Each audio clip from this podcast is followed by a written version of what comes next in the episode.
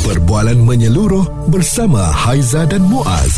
Pagi on point, Cool seratus satu. Semasa dan sosial. Alhamdulillah kita dah hantar anak-anak pergi ke sekolah ya. Uh, mereka pergi ke sekolah tu dengan belajar pelbagai perkara barulah bersama hmm. dengan cikgu dan juga sahabat-sahabat.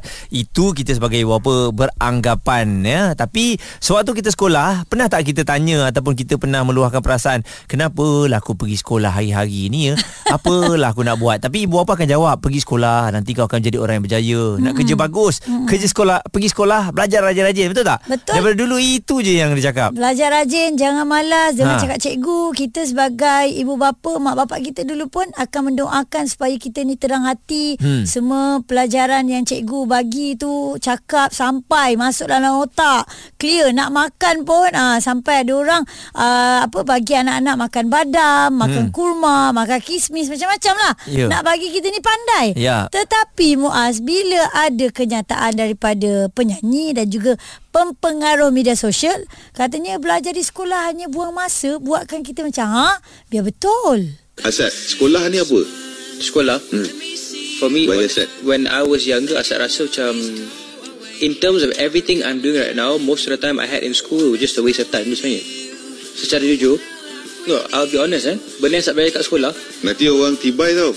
Ya, tak apa, tapi for me, this is I respect your views and opinion. Uh. But like for me, benda yang saya belajar, I, I mean benda yang saya buat sekarang has nothing to do with school much. Like in terms of learning science all the way to very advanced, you know, uh, all these weird weird things. And for me tak perlu. I rasa maybe the schooling system can be changed because we live in a modern world where uh, everything sentiasa berubah kan. Tapi the schooling system has always been the same. Mm. And if you check balik, who said it? Was it Rockefeller? Dia cakap yang school ni is created because he wants to create a generation of workers. Mm. You know, so it depends on what you want to do in life. Okay, not everyone can become successful, I get it, you know. Jadi itu dalam satu podcast yang telah pun uh, dikongsikan dan juga jadi viral lah. Walaupun Asad tahu benda ni akan pergi viral nanti apabila hmm. dikata sekolah tu tak penting. Tapi kalau kita melihat kepada konteks apa yang dikatakan, saya faham. Sebab kita waktu sekolah, saya pun pernah menyatakan perasaan ini. Kenapa aku kena belajar matematik eh? Apa yang apa akan aku dapat? Kenapa aku nak kena belajar sains? Alam dan manusia ni untuk apa? Hmm. Tapi waktu tu tak ada podcast. Yeah. Kita cakap bersama dengan kawan-kawan kita. End up dia cakap, habis habis kat situ je. Cakap bawa pokok, cakap ha, kat kantin. Kalau cikgu dia pun eh, belajar ha. Ini untuk masa depan awak. Dah habis dah cerita tu. Betul. Tapi ini sekarang kita dah ada podcast, benda pergi viral Azah, pergi cakap semua kan. Tapi itulah, sangat kadang-kadang sebagai seorang pempengaruh ataupun kita panggil anda ni orang dikenali, cakap sebarang, oh, dia punya impak tu lagi pula kalau awak tu muda, uh, dia boleh mempengaruhi anak-anak yang memang suka kat awak. hmm. Kan uh, satu lagi ialah memang betul. Macam saya pun uh, saya belajar matematik, saya belajar A D M, alam dan manusia dulu waktu mm-hmm. saya. Sampai saya jadi penyanyi, saya tak guna buat alam dan manusia tu. Saya nak buat apa? Saya nak nyanyi. Tak ada pun saya nak kena cakap pasal pokok ke, mm-hmm. pasal apa. Tetapi itu adalah ilmu kita. Yeah. Uh, macam mana pun itu adalah basic uh, kehidupan kita nak belajar. Mm-hmm. Matematik, kalau kau tak belajar dulu, kau tak kenal benda-benda. Nombor, darab, kali, bahagi. Macam mana kau nak kali duit kau, dapat gaji semua? Yelah. Sekurang-kurangnya benda tu kita boleh apply dalam kita punya kehidupan. Mm-hmm. Dan ha. uh, mungkin asal Uh, dia buat homeschooling lah, maksudnya cikgu datang kat rumah ke apa kan. Uh, jadi sebab itulah katanya sekolah itu tak berapa penting. Tapi uh, dari pelbagai sudut, kalau kita tak pergi sekolah, kita duduk kat rumah tidur, hanya tengok uh, game pun tak ada gunanya juga. Ha. Kan? Ha. Nak nak main game, nak susun strategi, ha. tu pun kena belajar juga. Nah, sampai bila nak main? Takkan ha. enam tahun main game je.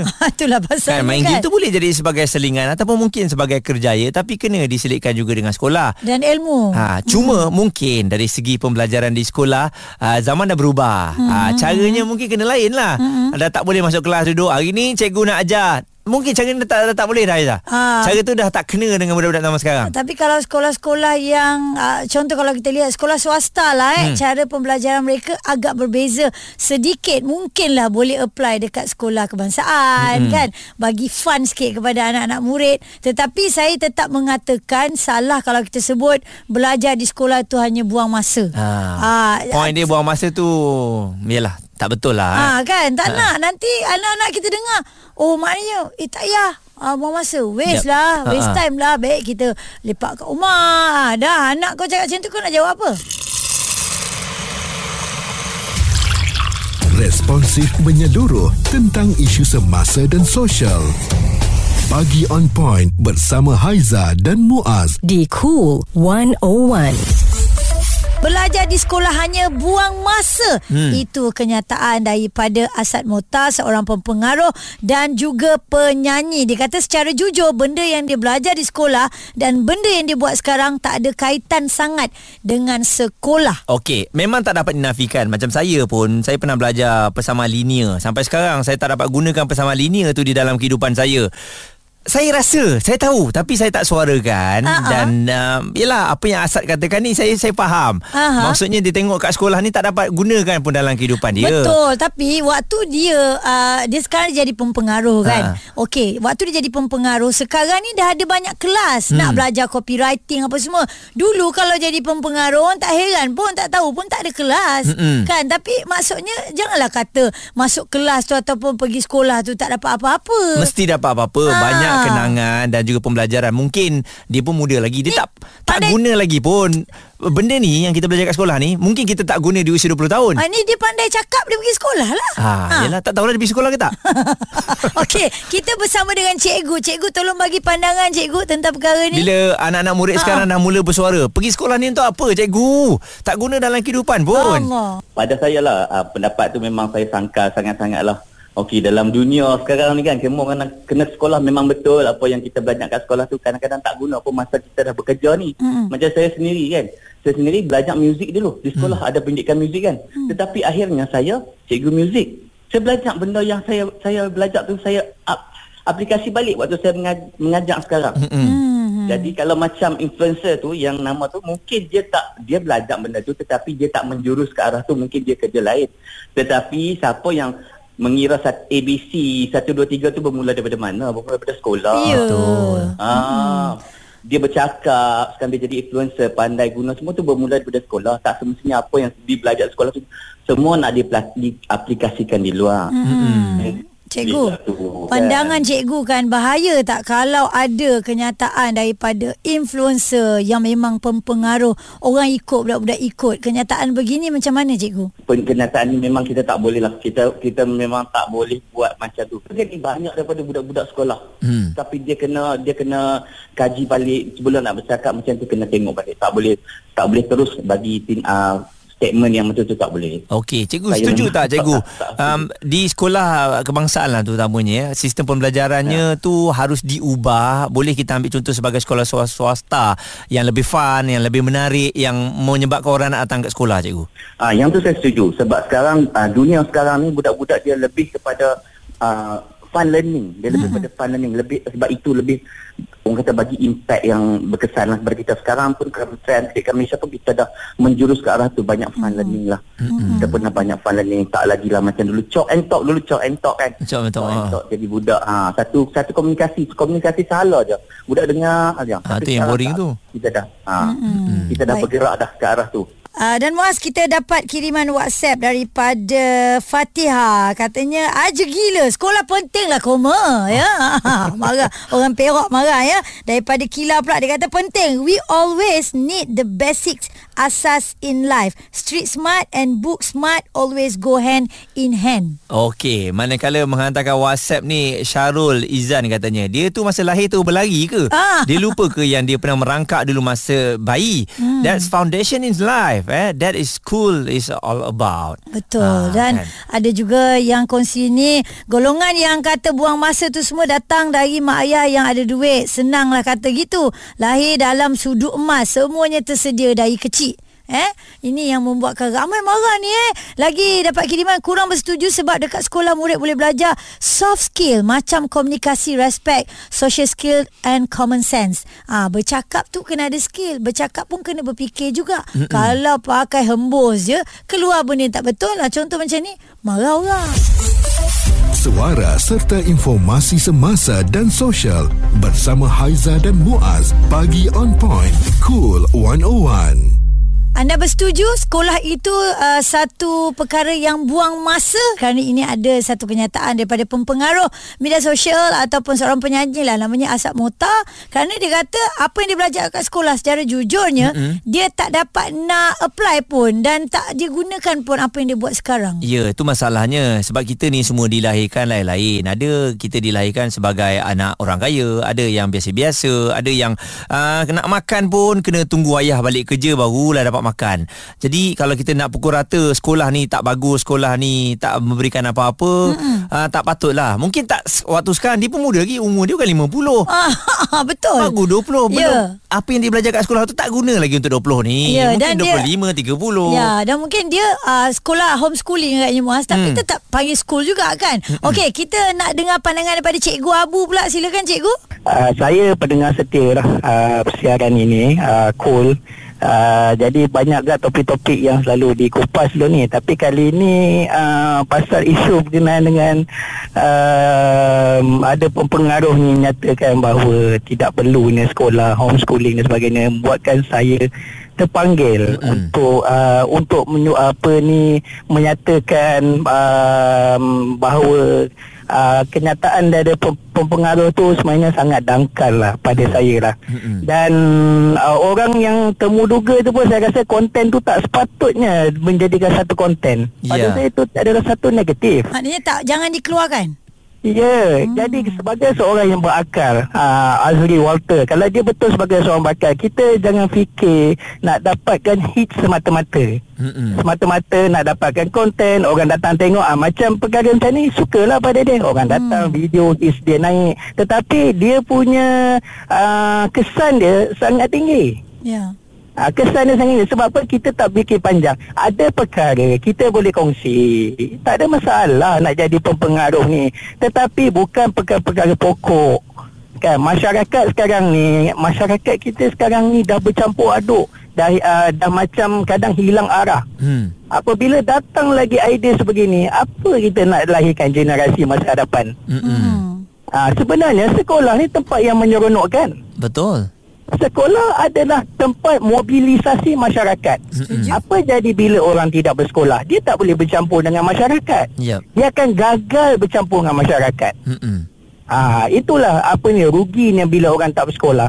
Jadi apabila seorang pepengaruh ni dia kata dia tak dapat apa datang sekolah, sesungguhnya dia adalah manusia paling rugi sekali. Betul. Mm-hmm, betul. Ada something ah, wrong somewhere lah. Ya, mesti yang dapat sesuatu walaupun sikit. Ya, Muaz macam ni Muaz. Dalam Quran pun dah kata ikra, bacalah. Mm-hmm. Habis bacalah tu datang daripada mana? Belajarlah maknanya kan. Oh. Datang daripada belajarlah sekolah apa sekalipun, sama ada you belajar bahasa Melayu ke, bahasa Inggeris ke, muzik ke, even you ajar mencuci tangan, beratur di kantin, itu semua adalah pendidikan. hmm. Siapa so, kata hmm. Okey, dari mana ilmu you dapat uh, berkomunikasi, bagi salam, hmm. hormat?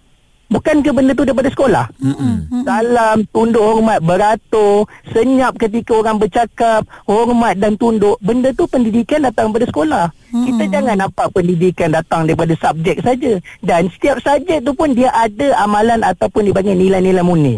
Hmm.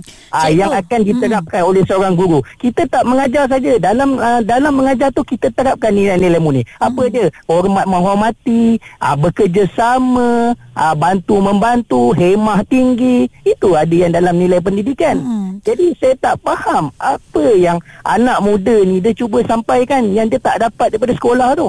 Luahan nanti cikgu. Jadi bagaimana agaknya ibu bapa dah mula marah ni kan? Ha, saya suka cikgu ni bukan sekolahkan budak-budak saja, dia sekolahkan mak-mak juga, ha, bapak-bapak. Kadang-kadang kalau backgroundnya dah terlalu senang, hmm. oh hai, jadi segala benda yang nak dikeluarkan kat mulut tu, yelah, kadang-kadang tak fikir. Betul, sebab mak tak nak mengulangi kesilapan katanya. Ha. Mak dulu susah, mak tak nak kau susah. Jangan sebab mak dia bapak pun. Itu yang silap sebenarnya. Ha. Saya tak tahulah. Itulah. Saya tak tahulah. Ada orang kata, Muaz, kita kena manjakan anak kita sebab kita dulu tak dapat macam tu. Oh. Ha, bila anda manjakan, ha, inilah jadinya. Perbualan menyeluruh bersama Haizah dan Muaz.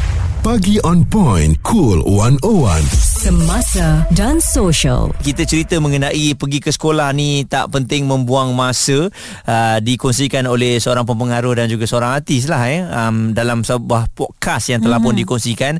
Saya faham kadang-kadang dalam podcast ni um, uh, benda tu bukan apa yang dimasukkan pun, tapi untuk viewers dan juga jadi viral, kadang-kadang kita kena bercakap di luar daripada kebiasaan. Faham tak Azhar? Maksudnya faham. Kalau cakap pergi sekolah tu bagus, orang tak nak tengok, orang tak nak tengok kenyataan pun tu sama je ha, dengan orang lain. Ambil berita tu dalam podcast tu ha, tapi kita cakap pergi sekolah tak bagus, tak penting pun ha, itu yang diambil. Itu yang diambil ha, contoh macam podcast Dato' Rosham kan, itu yang orang ambil ha, kan. Macam Asad Motta ni jugalah ha. Itu yang orang tengah bincangkan sekarang ni. Cumanya itulah, nak cakap kena berhati-hati Muaz. Ramai orang marah ni hmm. eh ha, bila saya banyak terima WhatsApp ni, nanti kita kongsikan. Tapi sekarang kita bersama dengan seorang bapa ya, Azizul. Sebagai seorang ayah, kecewa tak ada kenyataan begini? Uh, saya uh, sebagai seorang ayah kepada tiga orang anak ya yang uh, sedang bersekolah juga, saya sebenarnya memang sangat sedih dan kecewa dengan apa yang diperkatakan pengaruh ni. Macam dia uh, dari prasekolah sampai dia belajar tingkatan lima tu, ibarat sekolah tu tak ada memberi kesan pula kepada dia ya. Mm-hmm. Uh, pada saya di sekolah ni tempat untuk kita uh, anak-anak apa belajar nilai eh. Mm-hmm. Belajar nilai, macam-macam nilai dia ada. Walaupun dia belajar math, matematik tu, operasi tambah, tolak, tampal algebra, persamaan linear dan yeah. sebagainya. Uh, di sekolah tu walaupun dekat uh, dia dewasa dia tak gunakan, tapi dia tak tahu ke yang ada nilai yang dia belajar kat situ, iaitu ketelitian mm. dan membuat keputusan dalam matematik tu ada. Mm-mm. Macam dia belajar muzik, cikgu muzik cakap tadi tu. Mm-mm. Aktiviti muzik, bila dia bergaul dengan kawan dalam kelas muzik, dia main recorder, dia uh, apa bergerak, menyanyi, semua itu belajar koordinasi, kemahiran koordinasi, kemahiran dia uh, bergaul dengan kawan, sosial dia, kerjasama dan sebagainya. Dan kalau dia berada di dalam rumah saja, tak pergi ke sekolah, dia hanya terikat dalam rumah ya. Mm-mm. Betul. Dan kita boleh tengok anak-anak kita ni macam anak-anak yang uh, apa di budaya macam di rumah, contohnya budaya negatif saja, mencarut dan sebagainya. Hmm. Tapi bila hantar ke sekolah, pelajar-pelajar anak-anak ni dia berubah. Dia bila ber, berurusan dengan orang, dia tak boleh nak mencarut, dia dah terkawal di situ. Hmm. Dia belajar macam dia tahu mana betul mana salah. Hmm. Ah, mana betul mana salah, macam mana nak hormat orang, macam mana nak ni kan. Hmm. So dia menjadi lebih matang. Dan akhirnya juga membentuk pemikiran dia ya. Suatu betulkan hari diri dia. Habis sekolah membentuk pemikiran dia untuk hmm. dia decide uh, untuk hidup dia macam mana. Okey ya. Hmm. Uh, jadi uh, untuk pada saya, saya sebagai seorang bapa, pada saya untuk dapat A pergi sekolah, dapat A pergi sekolah untuk dapat nombor satu, itu perkara nombor dua. Hmm. Nombor satu, saya hantar anak saya biar dia matang, dia belajar cara hormat, dia belajar betul. Macam mana uh, dia boleh reflect on the meaning of life oh, yang dekat right. sekolah. Itulah okay. tempat sekolah, tempat sebagai pemupukan nilai, membentuk pemikiran. Ah, okey. Ada lagi yang kata, eh, yang bercakap ni ay, macam orang tak boleh fikir panjang ya. Uh-uh. Tak sekolah nanti kita buta huruf ya. Ah, okey. Ada lagi yang kongsikan, itu bezanya Khairul Amin dengan influencer B B N U. Dia merupakan influencer yang banyak memberi contoh positif dari influencer lain. Okey, cuba bayangkan kita tak pergi sekolah lah. Kalau uh, Asad kata pergi sekolah ni tak penting, kita tak pergi sekolah. Kita duduk rumah. Apa kita nak buat? Bangun tidur tengok T V, main game. Bangun tidur, tengok T V. Apa yang anda belajar kat rumah ni? Hmm, belajar saya, tu je lah, bangun tidur, tengok T V. Uh-uh. Itulah belajar. Saya tertarik dengan apa yang Azizul uh, katakan. Nilai. Uh, yeah, nilai betul. Tu penting. Kat sekolah tu memang banyak nilai yang ada kan. Itu yang bila keluar daripada rumah, mm-mm. terus jadi tak tentu arah. Tak yeah. reti nak campur orang. Uh-uh. Bercakap tak pandai. Bila bercakap, bahasa, intonasi, semua tak betul. Padahal dia nak cakap benda yang hmm. yang baik je. Contoh, uh, nak jemput makan, tapi cara dia cakap, eh makanlah. Kan ha. beza tu. Yelah, saya ha. takut benda-benda macam ni juga mewujudkan introvert ni. Ha. Saya ni introvert lah, saya ni tak boleh tengok orang lah sebab inilah dia. Ha, tak nak pergi sekolah, pergi sekolah tu tak penting. Ha, jadi duduk rumah aja kan. Bila anda tak berjumpa dengan orang, mm-hmm. anda tak belajar skill-skill komunikasi tu. Okey, Haizah dengan Muaz nak tinggalkan anda dengan pesanan daripada pempengaruh yang sangat-sangat diidolakan oleh semua orang, Khairul Amin. Adik-adik yang masih bersekolah, teruskan pembelajaran. Walaupun awak konten kereta awak kena ingat, Jadi konten ini bukan sekadar untuk viral, okey? Untuk relevan lama dalam industri, awak perlukan banyak pengetahuan, critical thinking, problem solving, ada adab, ada common sense, okey? Jadi habiskan pembelajaran dan jadilah pelapis konten kreator yang bagus yang boleh majukan negara kita Malaysia. Responsif menyeluruh tentang isu semasa dan sosial. Pagi On Point bersama Haizah dan Muaz di Cool one oh one.